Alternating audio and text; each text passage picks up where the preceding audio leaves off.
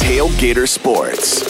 That's right, everybody. You heard it. It is another episode of Tailgater Sports, an all hockey, baseball, soccer podcast. We don't even talk about football. What even is football? I'm gonna bring in Randy. He's a Ducks fan. He's a Dodgers fan, like myself. LAFC. I'm a Kings fan, a Dodgers fan. There's a third guy on the podcast. His name's Tyler. He likes Atlanta, the Kings. FC, he likes Atlanta, the Angels. FC. Yeah, dude, we do not talk about football. What even is football? I've never heard of that sport. We talk about... That's what they call soccer in England, it's footy. I think it's soccer. It's footy across the pond, like they say. We don't talk about it because if we did, we would probably have to talk in a very somber, sad, very, very upsetting tone because we would probably have to recap a Packers loss. We'd probably have to recap a Bills loss. We'd have to probably... fall in line with Tyler as the losers on the show. And but hey, this is a hockey podcast now. This is a baseball podcast. We don't talk about Kings football. Go. We don't. All right. Let's quit fooling. What the F, man? Dude. What the F? What? Conference championships hurt more than Super Bowl losses. Because it's like you're almost there. What? A moment of silence, just to gather our thoughts. A moment of silence. Oh, my God. Okay, moment's over. Jesus. I'm telling you, conference championships hurt more than Super Bowl losses, because at least with the Super Bowl loss, you have the satisfaction of knowing you made it there. So for like a slight moment, you have that glimmer of hope that you're going to win. No, a conference championship. No, Randy. No, Randy. You can't speak on this, because I've told you before.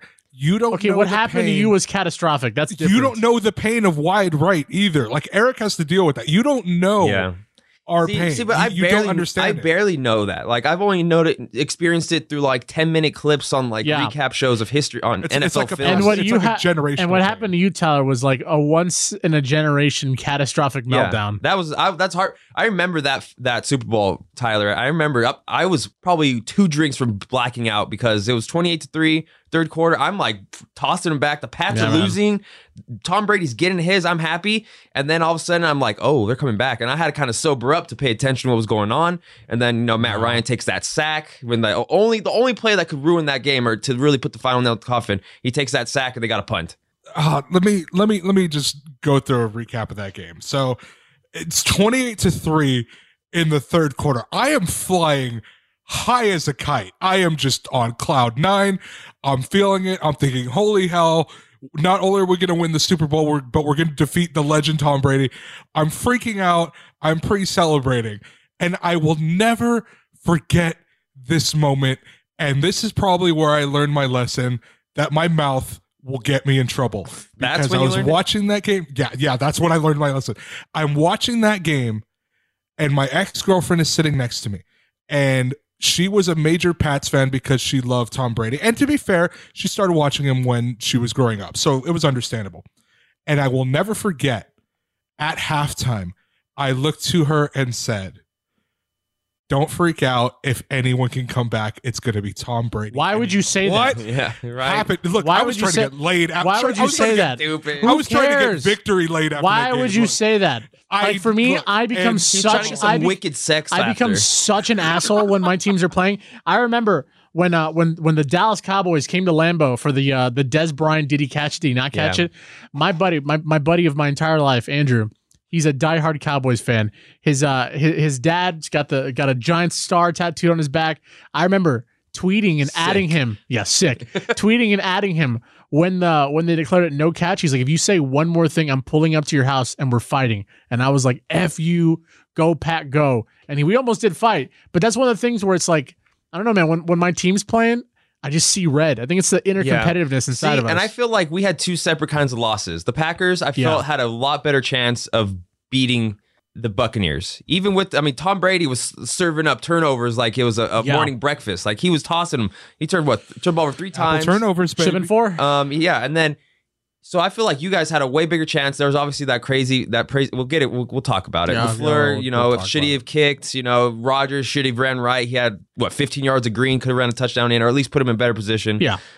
I don't feel like the Bills ever really had a shot after they were up 9-0. But that sucked though, because you guys started off with a really good high note. I know, and that was the problem, man. Like Mecole Hardman muffed that punt. Yeah. We go up 9-0. Bass misses a kick. That sucks. But then it's like the Chiefs is the Chiefs. The Chiefs wake up. Yeah, and then the Chiefs. And then Mahomes tossed for what, like 320, 3 touchdowns. Travis Kelce and Tyreek Hill 100 plus receiving yards. I think Kelce had like 170 or Tyreek Hill had 170, yeah, something like that. I never really felt the possibility of winning after that 9-0 start, because it's like, I was like, oh, the Chiefs, they keep going. And then what? You're going to stop Travis Kelce, and then they go to Tyreek Hill. You stop Tyreek Hill, they go to Travis Kelce. You stop those two. Mecole Hardman makes up for his muffed punt and puts up 2 touchdowns, a 51-yard run next drive. So that was like the first game, that game when you guys, Bills-Chiefs, it was the first time I saw the genius that people talk about when they talk about Bieniemy. Like, for the longest time, I've always been this sort of mind where it's like, okay, how many offensive coordinators can you get that are quote-unquote revolutionary? Eventually it's the same stuff, yeah, just in different formations. But I remember it was a play where the receivers went out, he dropped back, and Kelce pretends like he's blocking, and then once like the D-line kind of like breaks through the O-line and start heading towards Mahomes, dude, Kelce turns and he just gives him a little dink. Can we cover a little toss? The big white guy in the middle of the effing field. I know, but that's the genius of it. I know. Like, it's rough. They draw you out, and it's and that's why it works. You got to cover top because you got Tyreek Hill, the cheetah, running 80 yards in 10 seconds. So you got to cover up top. It opens up the middle, and then you have Clyde Edwards-Helaire in the backfield. So then, yeah, you got the big ass white dude, best tight end in NFL history, possibly, just standing there, nobody within 10 yards. Josh Allen can't be Superman every game. We have no running game. Josh Allen's QB1, RB1. Stephon Diggs was a shell. And it's just like they had 3 crap games all season long. Right. 2 of them were against the Chiefs. That's how it works. I know. It's football. That's how football works. Same with me. Packers, for the most part, killed it all year. We lost to the Vikings. You know, we kind of gave up that big old game where Cook ran for like 200 plus yards. Oh, yeah. But, you know, Tampa Bay was the one team that caused a lot of trouble, kicked their ass in the beginning. And I didn't feel good coming into this game because I don't trust the Packers in the NFC Championship or big time games like this. I just do not trust them. And it's never Rodgers who I don't trust. It's our mother effing defense. The fact that our every DC we've had has never been an attractive DC. Dom Capers. Great. That dude's still running the defense that Vince Lombardi was running in 1965. Give me a break. Petten. Okay. I don't understand why people just can't take the Sean McVay approach, which is hire a young guy, a guy who's hungry to succeed, an innovative dude, someone who's smart and is cut from like the right cloth to give you guys a new innovative look. I mean, it worked for McVay. His defensive coordinator of 1 year just got a head coach job for like what the most attractive like head coach vacancy in the NFL. The stadium, yeah, for real. So it's like I do not understand. Plus, like LaFleur and McVay are both sort of from the same sort of like, again, not to use the saying again, but the cut from the same cloth. They're young guys. So I do not understand why it is he trusts Petten so much, or he went with Petten as much as he did. I don't know. You know, over the weekend, Tyler tossed out a message to us, or a message to you. Welcome to the F Tom Brady train. And I feel it. Tom Brady used the Bills as the doormat. Tom Brady did ungodly things to the Falcons. I'm not even mad at Tom Brady. It wasn't a Tom Brady win. It was a Falcons win. I'm not even mad at... Or Buccaneers win, excuse me. Yeah, I'm not even mad at Tom Brady. Like, Tom Brady... This year, I have created a new level of respect for him, being that he's not a Pats QB anymore. I'm like, you know what? This dude's probably going to go through a lot. He's probably not going to make it to the Super Bowl, whatever. Obviously, I'm wrong. But I respected him. I respected him more this year. I will say this. Tom Brady did not win this game for the Buccaneers. The Packers lost the game. And I'm always going to go back to the Packers lost it. Mm-hmm. The Bucs didn't win it. The Packers lost it. How in God's... Like, how do you allow Tom Brady to unleash a 50-yard bomb with, like, 5 seconds left in the first half? Like, literally all you have to do is prevent the deep ball. Like, why are you playing? That was a crazy swing. Like, Rodgers, what are you doing, Rodgers, bro? Rodgers turns it over with, what, 50 seconds left in the first half? And then, yeah. And there's two opportunities because Tom Brady let out a duck to Mike Evans, which Mike Evans had no chance of getting. And then Shannon Sullivan almost had that interception, but he drops it. Or he didn't reach it. I forgot one of the two. And then, with a handful of seconds left, Scotty effing Miller, whose one job is, hey, just run as fast as you can. I'm just going to chuck it. Someone's going to catch it. Screw it. Like Kevin King, bro, all you have to do is just don't let this guy get behind you. Yo, R.I.P. to Kevin King's career. That dude got destroyed. He got that entire game. But see, if you're two Packers touchdowns scored on him, he was buried underneath. I think it was Fournette as he ran into the end zone. It's like the dude got wrecked. If you're a Packers fan, you already know how much of a liability Kevin King is. He's one of those guys where it's like, okay, we're going to keep him and see how he looks under a new defensive coordinator. Maybe he just wasn't used the right way. But I mean, this game, man, come on, bro. Like what? Even the first touchdown, I'm like, yo. Who else is he going to throw to? Right. Except besides his number one receiver. Plus, let's not forget, Antonio Brown wasn't even playing, dude. Mm-hmm. He wasn't. Okay, hold on. Your D let Fournette put him in a spin cycle. Fournette did the world's slowest spin move. That was the slowest spin move. Five, spin move, B button, spin move into the end zone. Fournette doesn't even show up to practices. That dude would rather go eat his effing heart out than go lift weights. And this guy did the world. He did an Eddie Lacy-esque spin move on my defense, and he still scored. Unbelievable, man. Un-effing believable. And then our receivers are dropping balls. I mean, there was frustration, don't get me wrong, and then some questionable calls and just all around just a miserable, miserable experience. The worst part about this game, though, was there was a few like glimmers of hope, especially with the fact that we got two turnovers from Brady. And none of them led to anything. They didn't capitalize. Yeah. Also, J.K. Scott, dude, pack your bags. You're out, bro. You're not punting in the NFL by letting out 30-yard ducks. What kind of punt is that? Come on. We can't punt. We can't cover. We're deep. We're calling out punters right now. Dude, I've never heard him say, pack your bags, bro. It's ridiculous, dude. Like you're coming up. It is the NFC Championship. You probably have 4 moments every game where you're like, okay, I gotta, I cannot mess this up. And you kick a 38-yard punt? No way, bro. No way. Pack your bags. Go do your Christian rock crap in Alabama. We don't want you here. And then the decision to kick the field goal. Now, you guys were in a group chat. I defended the decision because I thought in my mind he's trying to go for the win. Mm-hmm. Because if he goes for the touchdown here, doesn't make it, turnover, you get no points. And then you're going to have the really difficult task of scoring and then going for a 2-point.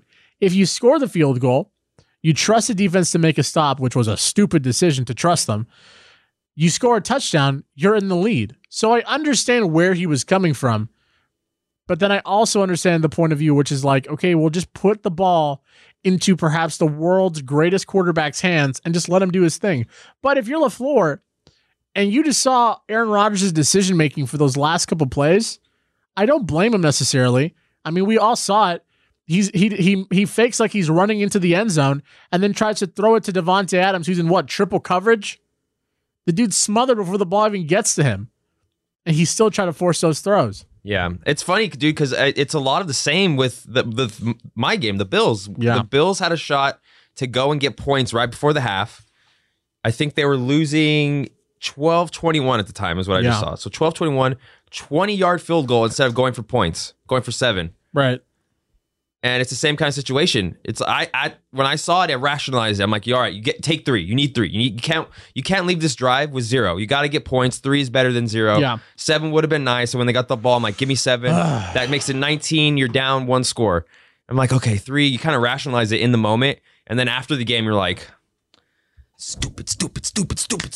I know. And you know what? I know, dude. And I know. I had freaking flashbacks because after the game they talked about it. They said LaFleur and McDermott, Bills and Packers were crippled by analytics, and I'm like, it's the Dodgers all over again. And I'm like, oh my god, man, I can't get away from the analytics game and the binders. Have some guts, guys. It's like, and the Bills guts, and now the sports world is laughing at Matt LaFleur, who's not even a bad guy. He's a great guy. He's a good coach. Regardless of say what you will. 2 straight NFC championships back-to-back. I mean, the comparison was really terrible, too. They're like, the only other coach who's ever done this is Rex Ryan. I'm like, okay, guys, let's pump the brakes. Maybe this ain't that hard. Don't put that stat up. But he seems like a good guy. Seems like a good coach. I understand where he's coming from in the sense of like, hey, let me trust my defensive coordinator.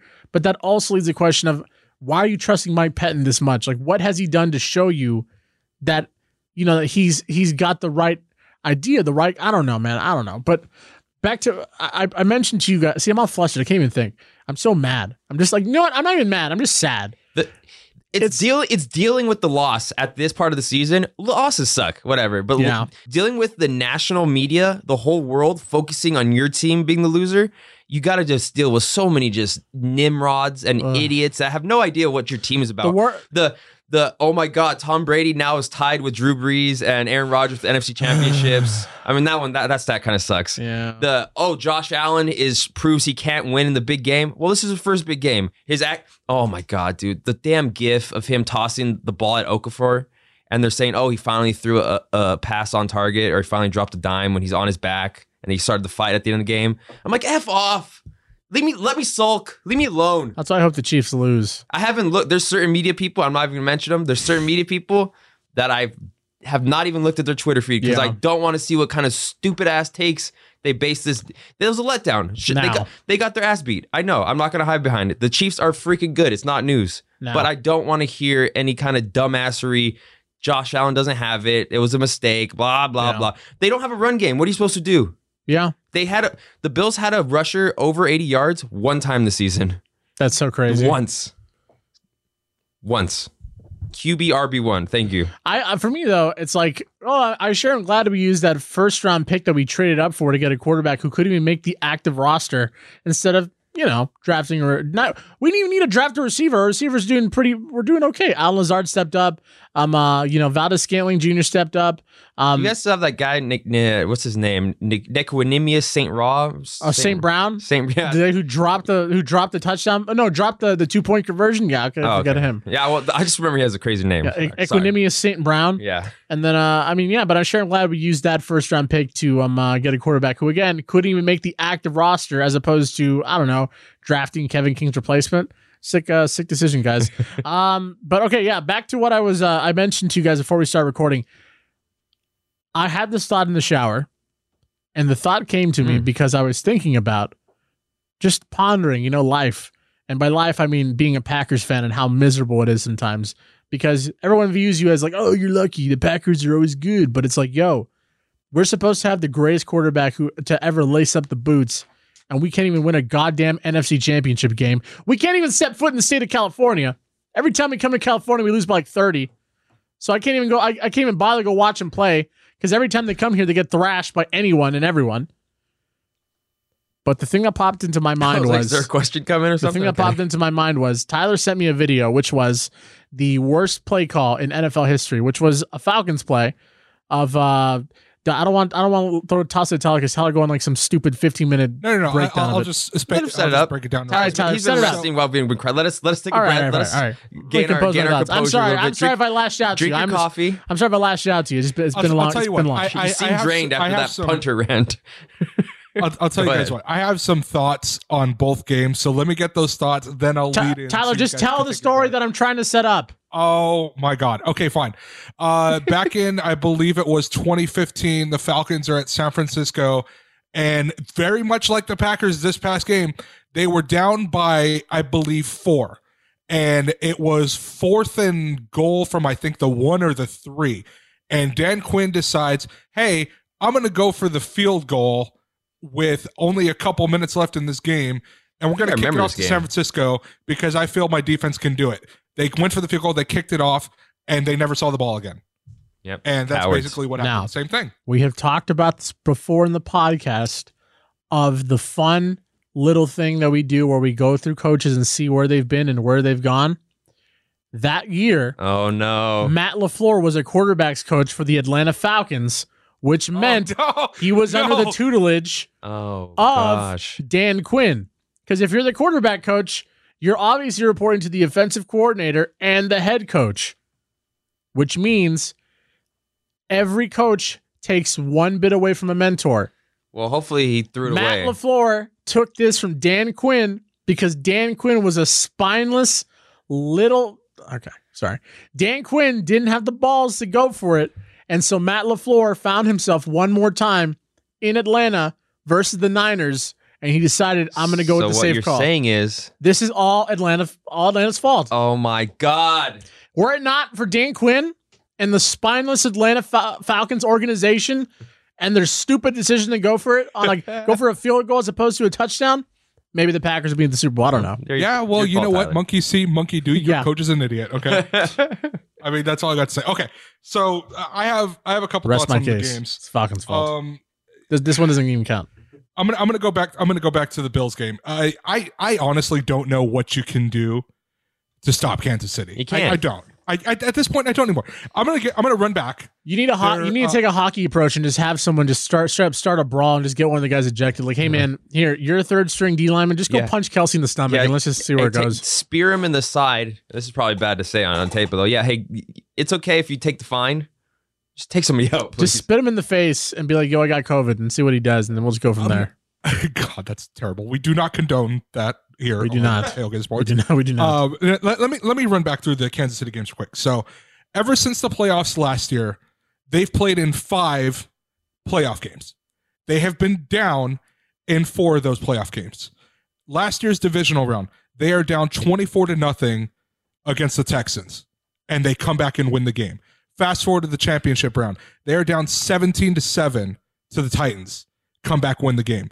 Fast forward to the Super Bowl, they were down 20-10 in the fourth quarter to the Niners. Come back and win the game.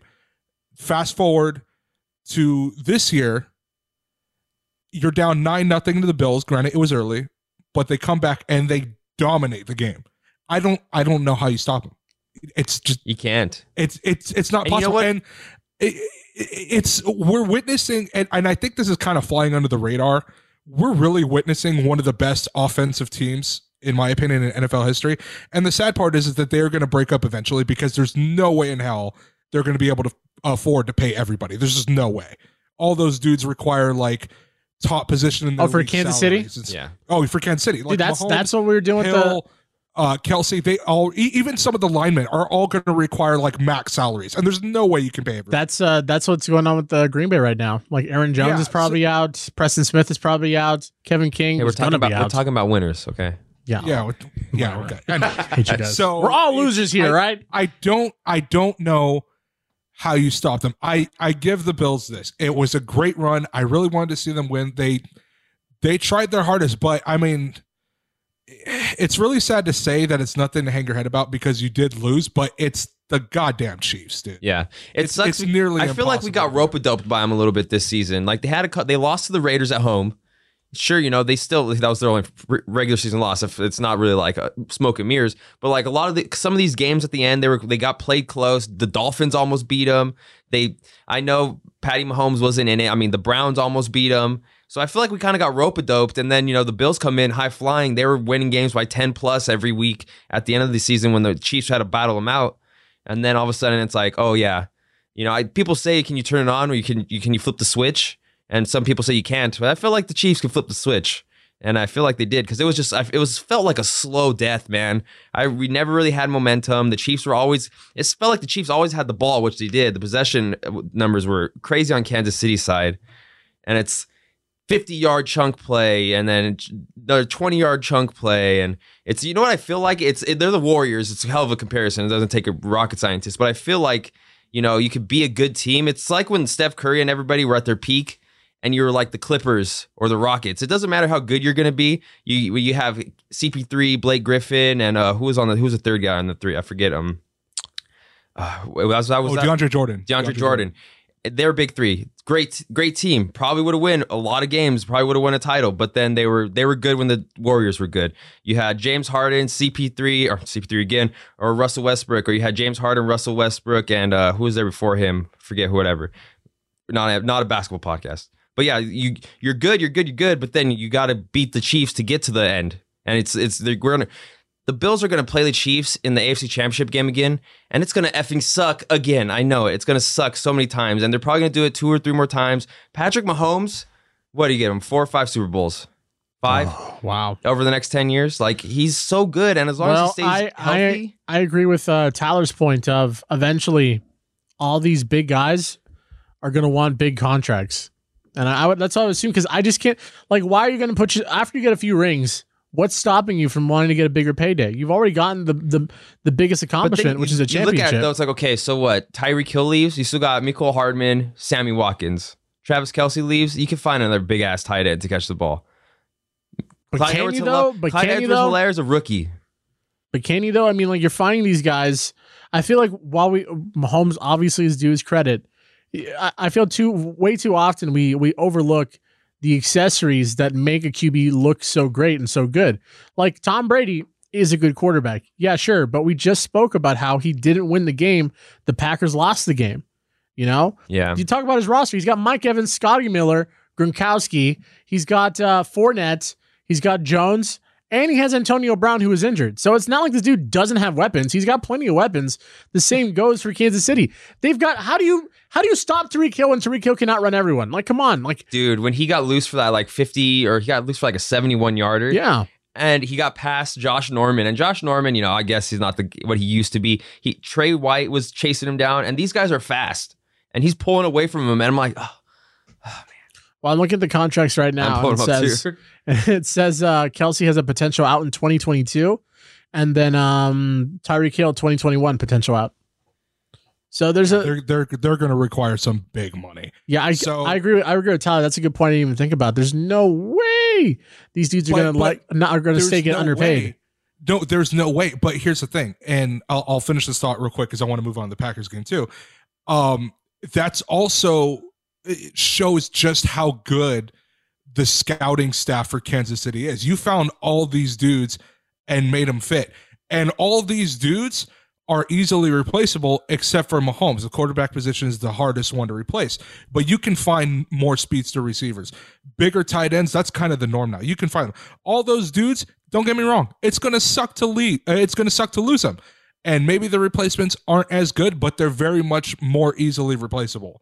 So with the Chiefs scouting staff, and with how good Patrick Mahomes is, it's going to be like another 10 years of dominance. Do you think so? Because here's my point, too. Also, we look at the Bills. The one thing that Eric brought up was the thing that really killed them was they have no run game. You can't win a game if you have no run game, right? So let's say the Bills did have a star running back, and that dude left to get more money, and now you're left with Singletary and whoever else is on the roster. Obviously, the run game came into play because you can't.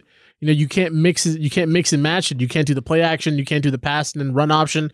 So you got one thing that you're missing out. If Kansas City loses these good receivers, the big targets, the guys who are already well established and already work well synergy-wise with Mahomes, you can't act like that's not going to be detrimental to the team. I mean, they're so good, though, man. You got to assume that it's even a step backwards. They're still going to be well ahead of most of the rest of the league. I don't know. And they just had that problem because Damian Williams opted out this year. He was their starting running back in the Super Bowl last year. What did they do? Oh, we're just going to draft Edwards-Helaire. And they plugged him in, and he's fine. It's like they never missed a step. Although, like Eric said earlier, it looks like we got rope-a-dope because they did not look as explosive as they did last year, but they literally plug in Edwards-Helaire and they go on like nothing's ever happened.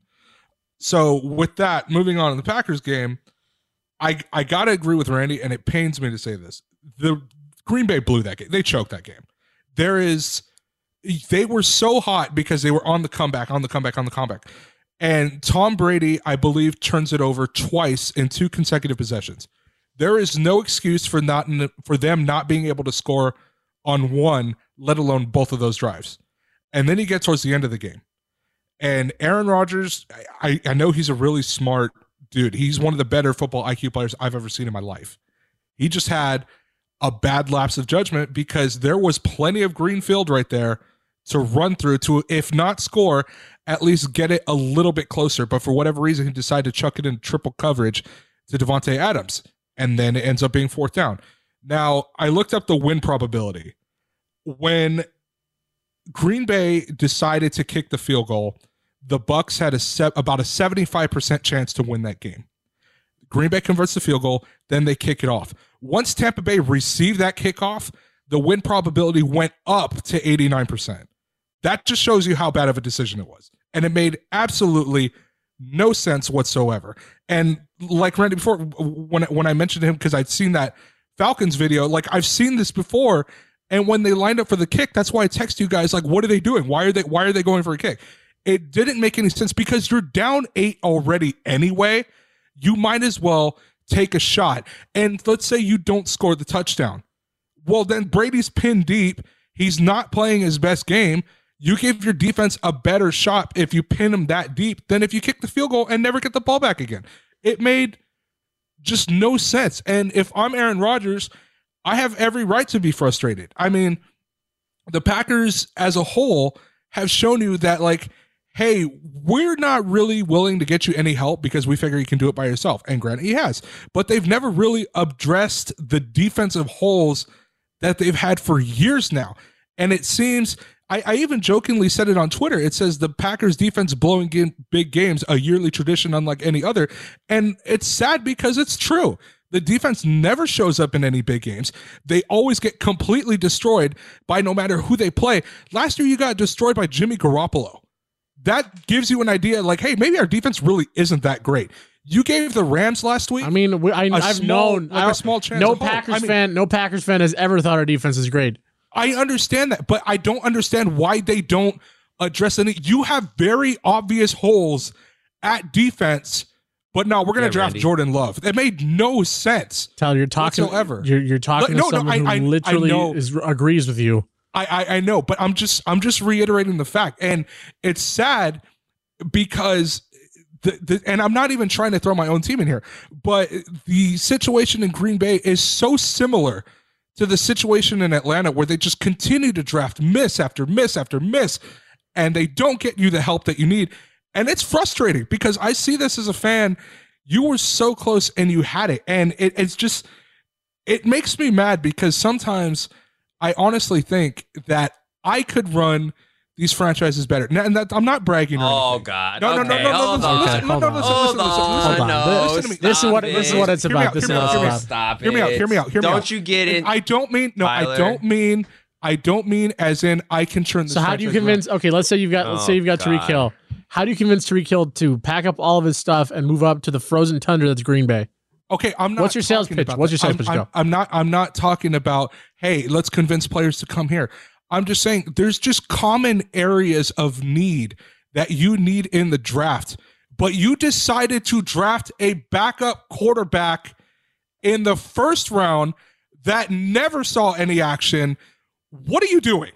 It just doesn't make any sense. And like I said, when I say I can run the team better, I'm not saying like, oh, I can convince free agents, stuff like that.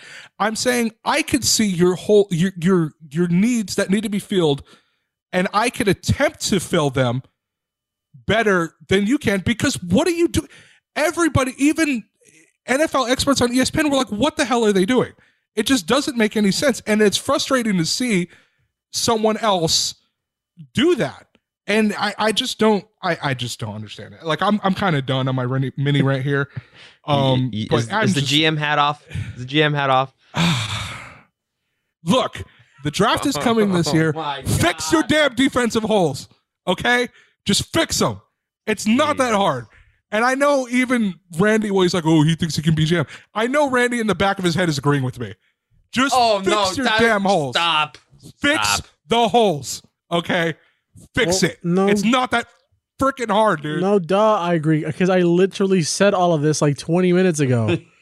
No, I'm just saying. I just went on a little rant, and how did I know that this game hurt Randy down to his core? Because this dude literally texted me asking me how painful was the Falcons' loss in Super Bowl 51, and.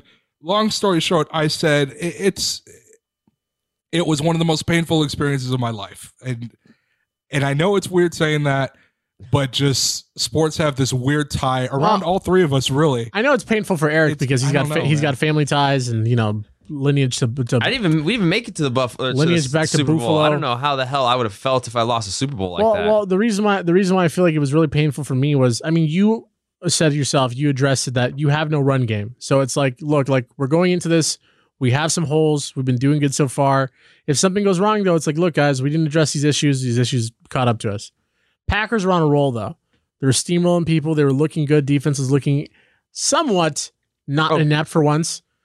And then to lose in the fashion they lost, and like it wasn't even a blowout like the first time, but this was a self-induced blowout. Like just so many stupid mental blunders. I want to bring up the fact that Tyler pumped me up by saying we got a snow game in Green Bay, and I turn on the game in Green Bay, and I don't see a damn snowflake the whole game. That was not my fault.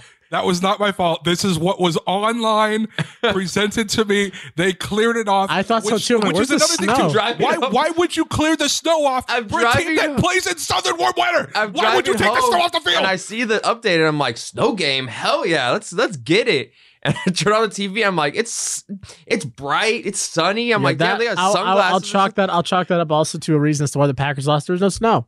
Yeah, where's the snow? We were hyping up all week. Give us a snow game. These guys, the weather. Green Bay was probably practicing in the snow for the entire week, and then the freaking grounds crew shoveled all the snow out. Like, what the hell? Now you're shifting back to Tampa Bay, where it's gonna be nice. It's 75 and sunny, probably. By the way, let's point out, first time a home team hosting the Super Bowl. That's not gonna matter. That's pretty crazy. You gotta realize, cool, but it's not gonna matter. That's a pretty crazy Easter egg, to be honest. It's cool. It's cool, but it's not gonna matter. Not in Tampa Bay.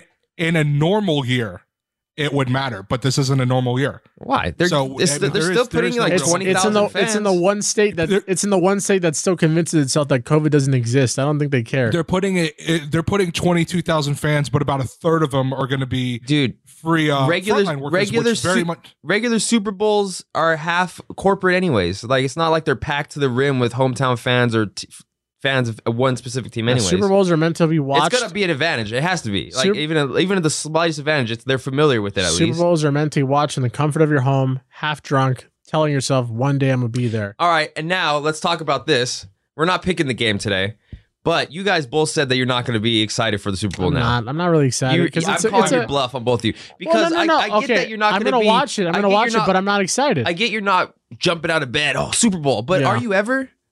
I mean, I'm just pumped for the Super Bowl experience year in and year out. I'm usually pretty excited for the Super Bowl because, because it means like I get to hang out with friends and family, watch the game. That's and stuff. That's what pumps me up. But see, I'm not doing that this year. This year, I'm just like, wow, all right, you guys, 2020 is over. It's a new year. Let's be happy. No, how am I supposed to be happy when my team was this close? My team was supposed to win this year. One game of football left, all right? Dickhead. You asked me earlier, you said... And then I had the tenacity of turning on my stupid Twitter and then seeing the Ducks be like, hey, Ducks drop center ice tonight. I'm like, I'm recovering from the Packers loss. Kings won 4-1 at the same time the Bills, so that helped a little bit. Yeah, I saw that. Ducks won 2, so I was like, okay, that's kind of nice, I guess.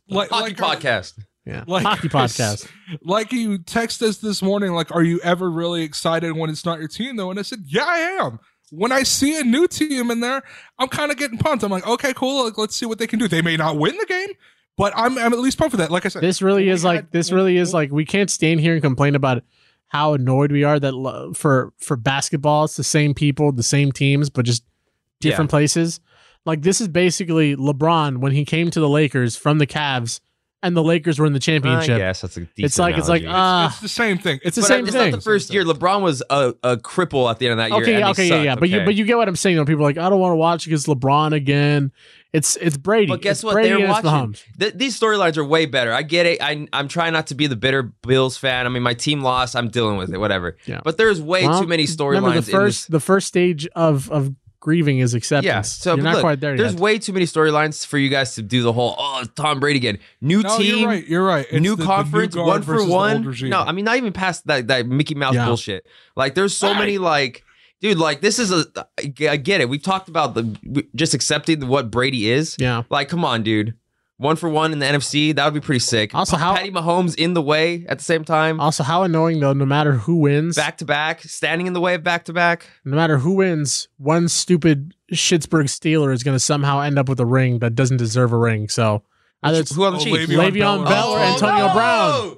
I forgot about Le'Veon Bell. So one of those crybabies is going to win a ring regardless of what happens. Okay, so who would you rather have, Antonio Brown or Le'Veon Bell? Le'veon Bell. Yeah, Antonio Brown's kind of a dick. Yeah. Now, actually, you know what? No, Le'Veon Bell is just full of himself. Antonio Brown is an ass. He's just crazy. He's literally insane. He does things on people's back when they're not watching. Eventually, Brady's going to have to be like, hey, man, season's over. You can go home now. It's like, this is my home. Such a weird story arc that Tom Brady lashed himself to Antonio Brown.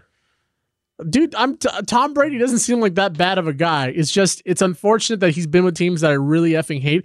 Honestly, I couldn't even hate Tampa Bay because Tampa Bay is so, like, irrelevant for the most part in NFL history. Yeah. In NFL history, it's like, okay, whatever. Also, congrats, I guess. One other story arc I just now realized. If the Chiefs win this game, they'll be the first team to win back-to-back titles since Brady Tom Brady in early 03. Yep, yeah. That's why I said back-to-back in the way back-to-back was okay. Don't worry about it. Maybe you should listen back-to-back, Tyler. You know, I'm very frustrated right now. Yeah, you're the frustrated one. We're the ones that just lost. I'm living vicariously through you, okay? Jesus. Don't give me that. Look, you know, the only little bright spot with this matchup, though, is if we break it down, Brady's only got a few more years in him. Fingers crossed. Right, hopefully, maybe, hopefully he pulls a Peyton Manning or a Phillip Rivers and is, I don't know, something gets blown out or he realizes he can't play anymore. He says, oh, Brady's only got a few more years. F you, dude. He's in my division. Not my problem. I have to deal with that. Not my problem. Chiefs, like Tyler said, that eventually, if the way things align the way they should, that the band's going to have to break up eventually, and hopefully they won't be as good as they are now. And Andy Reid's like 62 years old. I mean, come on.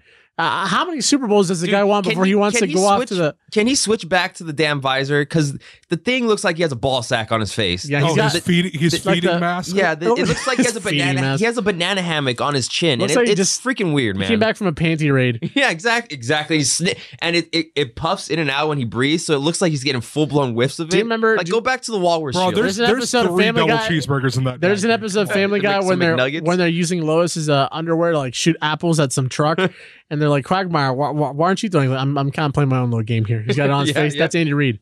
I do appreciate, though, Andy Reid's well-documented American spirit, which is ribs, his wife, and football. Yep. Cheeseburgers. Yep. So we're going to celebrate, eat some cheeseburgers and pound my wife. Like, all right. You get Andy Reid winning one if they win, and then you get Rob Gronkowski celebratory tour if the Bucks win, which is usually pretty fun. That's true. If the Bucks win and Gronk does not jump from the pirate ship, then it wasn't even worth it. Dude, but I feel like it's just a recipe for disaster, because Gronk is literally in the one state that never stops partying. And I was just about to say, do you guys remember the videos that I shared with you of the Tampa Bay Lightning parading around the Stanley Cup in the bay on the jet skis on the boats? Like, this has a recipe. Gronk's already in Florida. If they win, he could. It's like when the Capitals won in Vegas. Ovechkin and the Russian mob were already in Vegas. Gronk leaves, and he's already on Palm Beach. What if Gronk somehow, I don't know how, rents a pirate ship and sails it through the bay with the Super Bowl trophy? What if instead of the bus driving around Tampa Bay, they get a freaking pirate ship? All right, Randy, you need to shut up, because you're making me want to root for the Bucks right now, and But we're not picking. If you're listening to this, we're picking next episode, wall-to-wall Super Bowl. They shoot T-shirts out of the cannons. And never forget that Gronk has dented a Super Bowl trophy before. Oh, that's right, because he played baseball with it, right? Oh, my God. Rob Kraft, you're like, why is that? All right, whatever. Let's move along. Only Gronk can pull that off, too, and not get in trouble. Imagine you're not Gronk. That's a for sure far away to get cut from the team. They asked Robert Kraft if he wanted to fix it, and he's like, "No, I built." No, dude, hell no. That's a story. You don't get rid of that. That's like all the scrapes and dings on the Stanley Cup. What's wild too? As long as it doesn't break like what was the Mayo Bowl that broke? Oh, the Wisconsin. Oh, yeah, that's good. As long as it doesn't break in half, that's a story. What's fun too is like Gronk has transformed himself into a guy who just wants to party and have fun. Like, he's not even about chicks. Dude's been in a relationship for like 3 years. Yeah, he's just a party animal. He just wants to get drunk, lift stuff, and have fun. Yeah, lift weights, wrestle with my brothers, and party. Lick the Dorito dust off Doritos. Too, like, you know, he's a partier, but you never really get a crazy drunk Gronk video. He's always just dancing. Like, I get he's a big dude, so probably takes a little more to take him down with alcohol. But like, you never really get a sloppy Gronk video for as much as he's a party animal, I guess. Maybe he just likes to dance. Maybe he just has people sign NDAs. Who knows? Yeah, or pay him off. He has a cruise ship or like a cruise that goes like... Oh, yeah, that's right. The Gronk cruise, right? The Gronk cruise. Yeah. All right, well, let's talk about some QBs real quick before we get out of here, because we spent way too much time moping and groaning over our teams. So let's talk about some QBs who might be on the move. Some QB carousel, guys. How do you like that? Because there's a lot. There's a ton. So, Tyler, before we get too far into it, let's lay out, because I don't have it in front of me, lay out all the QBs who could possibly be in a new jersey next year. So Adam Schefter put it... Oh, go ahead, Randy. Aaron Rodgers said on the Pat McAfee show, after the season that I had, potentially winning MVP, and we obviously made another good run, I don't think there's any reason I would be back in Green Bay. Oh, no, sorry. I wouldn't be back in Green Bay. See, I was about to say, add Rodgers to the list. Damn. Okay, I was about to say, that's a big quote. I don't know why that's not everywhere yet. Yeah, well, okay. Add Rodgers, take Rodgers on the list, and take him off the list. Exhaustion talking right now. Okay, all right. We're back. We're settled. Rodgers was on the move, and now he's not on the move again. All right, lay it out, Tyler. Let's hear the list. All right, so Adam Schefter tweeted out yesterday. Now, this list does have Aaron Rodgers' list. Now I have to cross him off.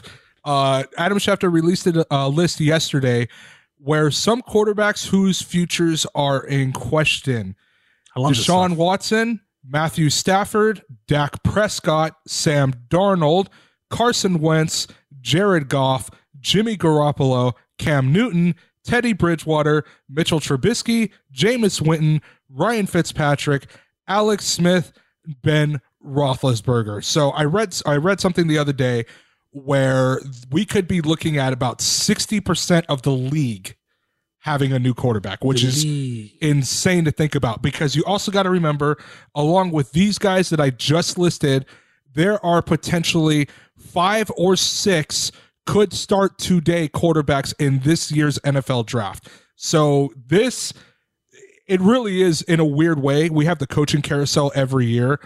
This is a quarterback carousel, and it is a big one. So I have a question for you, Tyler. Super excited. Because obviously me and Randy aren't going to jump ship from our QBs anytime soon. Is there a guy on that list who you would take over Matt Ryan? There is one. Matthew Stafford. I'm not going to lie. I flip-flop between Matthew Stafford or not. The problem with Stafford, he's a little too injury-prone for my taste. He does get hurt at least once a year, and he usually sits out maybe 2 or 3 games a year. Matt Ryan is a little more durable.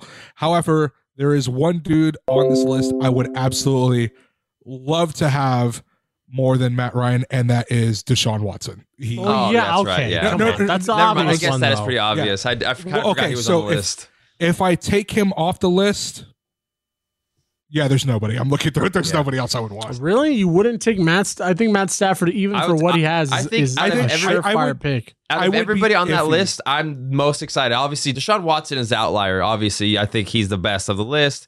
He's going to be exciting no matter where he goes, if he gets traded away from Houston or whatever.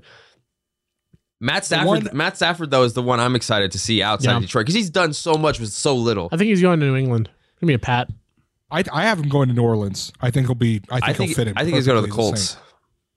I think Wentz is going to the Colts. I wouldn't touch Wentz with a 10-foot pole, man. He just looks so bad. But see, I don't think Wentz is another example of a quarterback with just a really terrible situation where it's like with Laurie and how terrible that organization is being run right now. I just think that he needs a change of scenery, man. I think he needs to be somewhere else. I think Indianapolis. I don't want to live in Philly either. Look, dude, he's from the middle of nowhere. You might as well move to a team that's in the middle of nowhere. Go to Indianapolis, Indiana.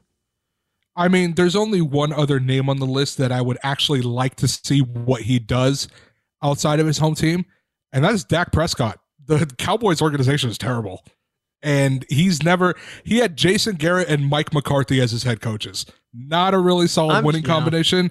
I would love to see what Dak Prescott could do outside of Dalton. Because there's the argument that Dalton, although he isn't as quote unquote good as some will say Dak Prescott is, he does what he's supposed to do.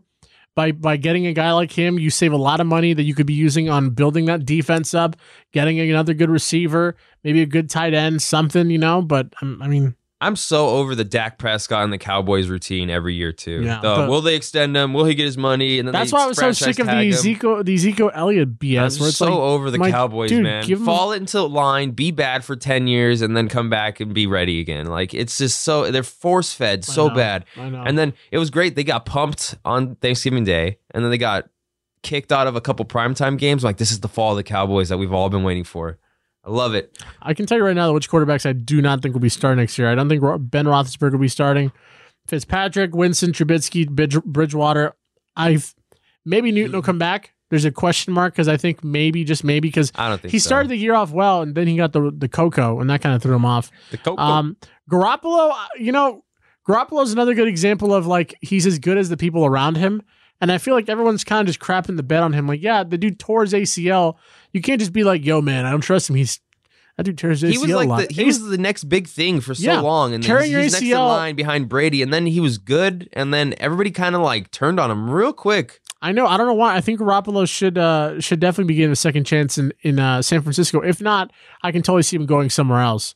I think Wentz will find a spot. I didn't know Jared Goff was someone whose future was in question. I thought he was locked into LA. Week that apparently him and McVay are kind of at odds a little bit. They need quote marriage counseling. That's what I read. Just kissing it up. Apparently they're not on the same page. Well, hey man, when you're getting paid that much, he was the highest paid QB in the league for a little bit, and now he's kind of gimped up and can't throw the ball. That's the thing where if you think about it, it's a bit awkward where you have these coaches who are really young and you yourself are probably 8 years, maybe 12 years younger.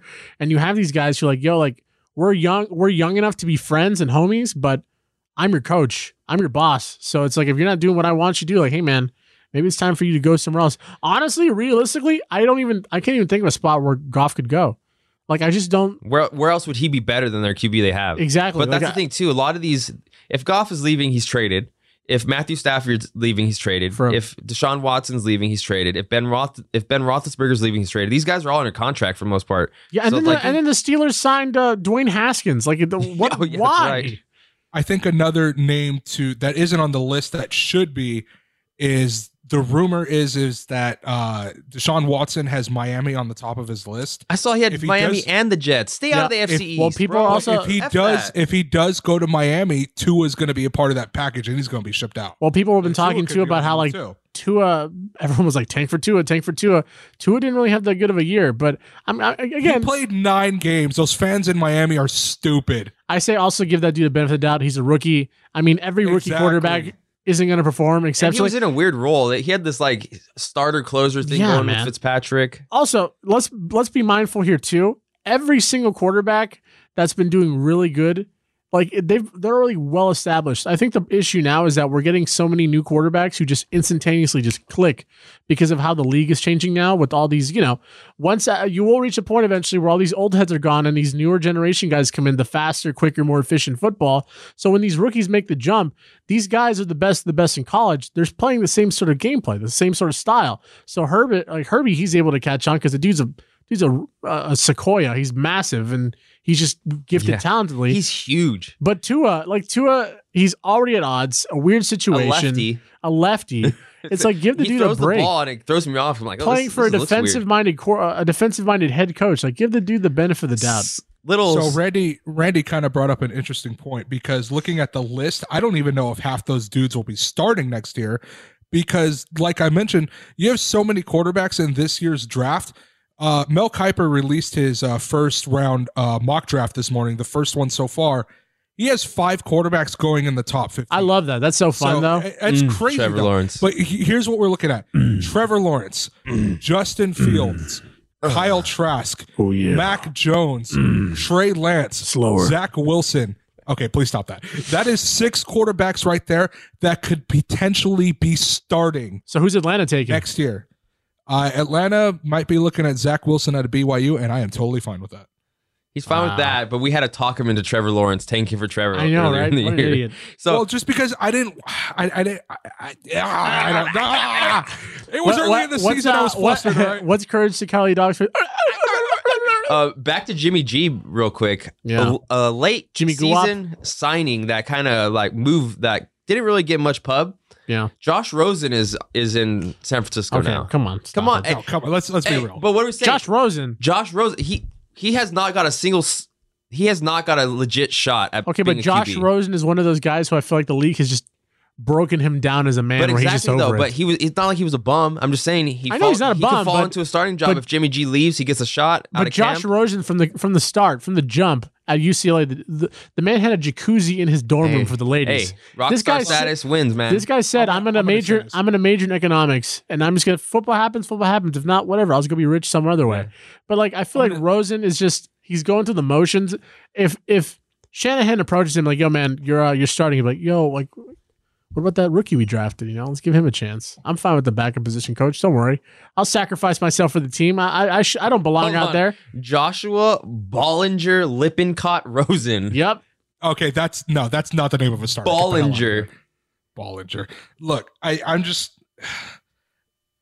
going to say this, okay? The Steelers signed Dwayne Haskins and the Rams signed Duck Hodges. Both of those dudes have better chances of starting than Josh Rosen. Duck Hodges. I love Duck Hodges. Duck Hodges wasn't bad. He was actually pretty good. I mean, the Steelers are just a bad team all around. Blake Bortles has a better chance of starting again. The Steelers are going to be the next Cowboys. Like they're already slated to just proceed to do an absolute nosedive into mediocrity, and I love it. I'm just saying, Josh Rosen drafted, Kyler Murray gets drafted after him, shipped to Miami. Tua gets drafted after him, sits behind Fitzpatrick. Now, he goes to Tampa Bay. Tom Brady comes to town. Now he's in San Francisco. I'm just saying, the dude's got a crap history of getting shots to start. Wait, Rosen went first to the Dolphins, right? Or no, he went to the Cardinals. That's right. Kyler replaced him. And then Kyler replaced him because Kingsbury came in, drafted Kyler.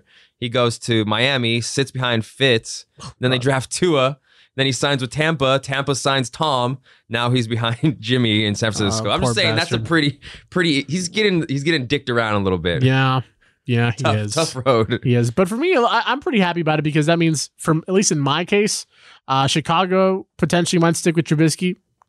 Works for me. I'll take Stafford's that. Gone. Rebuild Stafford's gone. This is probably gonna be the last year Cousins is even in Minnesota, in my opinion, because he's gonna do terrible this year.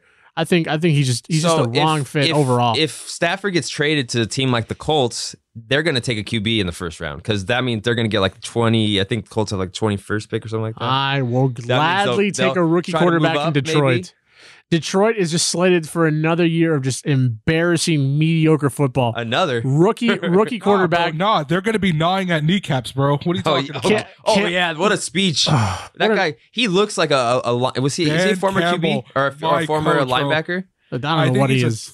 He was a tight end. I don't know what he is. Okay, tight ends are big guys. I saw this on Twitter. Mike Vrabel versus that guy.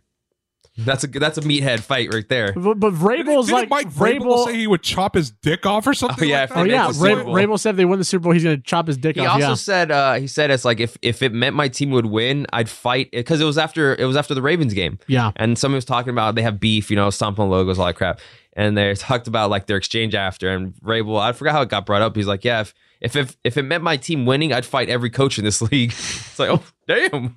I love Vrabel, dude. That dude's got big dick energy, and I love it. Oh, I love it. You love what? All right, let's wrap this up. All right, we're on our way out. Clip that. Let's wrap. Yeah, dude. Maybe I can clip that and take out energy, flip it. Blip it. Okay. So we're on our way out. Do you guys have anything to say on the way out of this very somber bookend kind of podcast? We got one football game left, guys. Super Bowl next week. Super Bowl mega podcast. How much better is that? That proposed like a filler thing for the Pro Bowl. So much better than the actual Pro Bowl. The Madden. That's right. I sent you guys. I forgot. I wanted to talk about the Pro Bowl. The Pro Bowl is basically an adult version of the Nickelodeon game because it's just announcers BSing it. They're only there because they get a week trip to Hawaii, all expenses paid by the NFL. Sometimes they have. But they're not even in Hawaii anymore, so they don't even get that anymore. No, I know. That's what I'm saying. Sometimes they have like Disney complex in Florida. Sometimes they have like some influencer in the booth, which would be awesome. But now we're going to get like a TikTok themed thing, which is going to be strange. I'm just glad we don't get force fed those stupid games that they play anymore. Oh, I know. They're like the dodgeball games. Oh, I love that stuff. Are you kidding me? Of course you do. Of course you do. You're the same guy who thinks the Hall of Fame is actually worth watching. Some of them were cool, like the target practice, but like I don't want to watch Von Miller face off against so and so from the NFC playing dodgeball or foursquare. Oh, 10 out of 10, Tyler. 10 out of 10, Tyler would be the guy to go to a Hall of Fame game at the Canton Field where it's like there's no mega screen. The hashes are all shaped weird. We will get into Hall of Fame talk later because me and Randy on the same side of Hall of Fames are kind of dumb, and Tyler, obviously, the Mr. Sports historian, is boning up for it. The Hall of Fame should work the same way American Idol is. People just vote from home. They're like, okay, he belongs in. That's it. You just hurt Tyler's feelings. I'm crying on the inside right now. You guys got anything on the way out? Super Bowl next week. Buccaneers, Chiefs, we'll pick them then. Whatever. Wrap it up. Let's go. What do you got? Tradition's dumb. Hall of Fame sucks. Got anything, Tyler? Randy, welcome to the I Hate Tom Brady fan club. Yep. We have jackets. If you don't hate Tom Brady, that's the thing. If you're still listening, you're living in denial. Follow Tailgater Sports on Instagram. We talk sports on there and stuff too. So I mean, we put our thoughts into this discombobulated version. If you like this podcast. Discombobulated, go see what it is in Instagram form. And the guy who's never mind. The guy who's sucking Eric's D on SoundCloud, who can't get over the fact that Eric's podcast. Instead of wasting your time getting mad at him, give us some feedback. Yeah. If he replies to that, that means he's listened through a whole podcast. That'd be awesome. That'd be pretty cool. Yeah. Easter egg. Peace out. I mean, it would have to be. It's Tyler's burner account. So he said, peace out. Let's end it.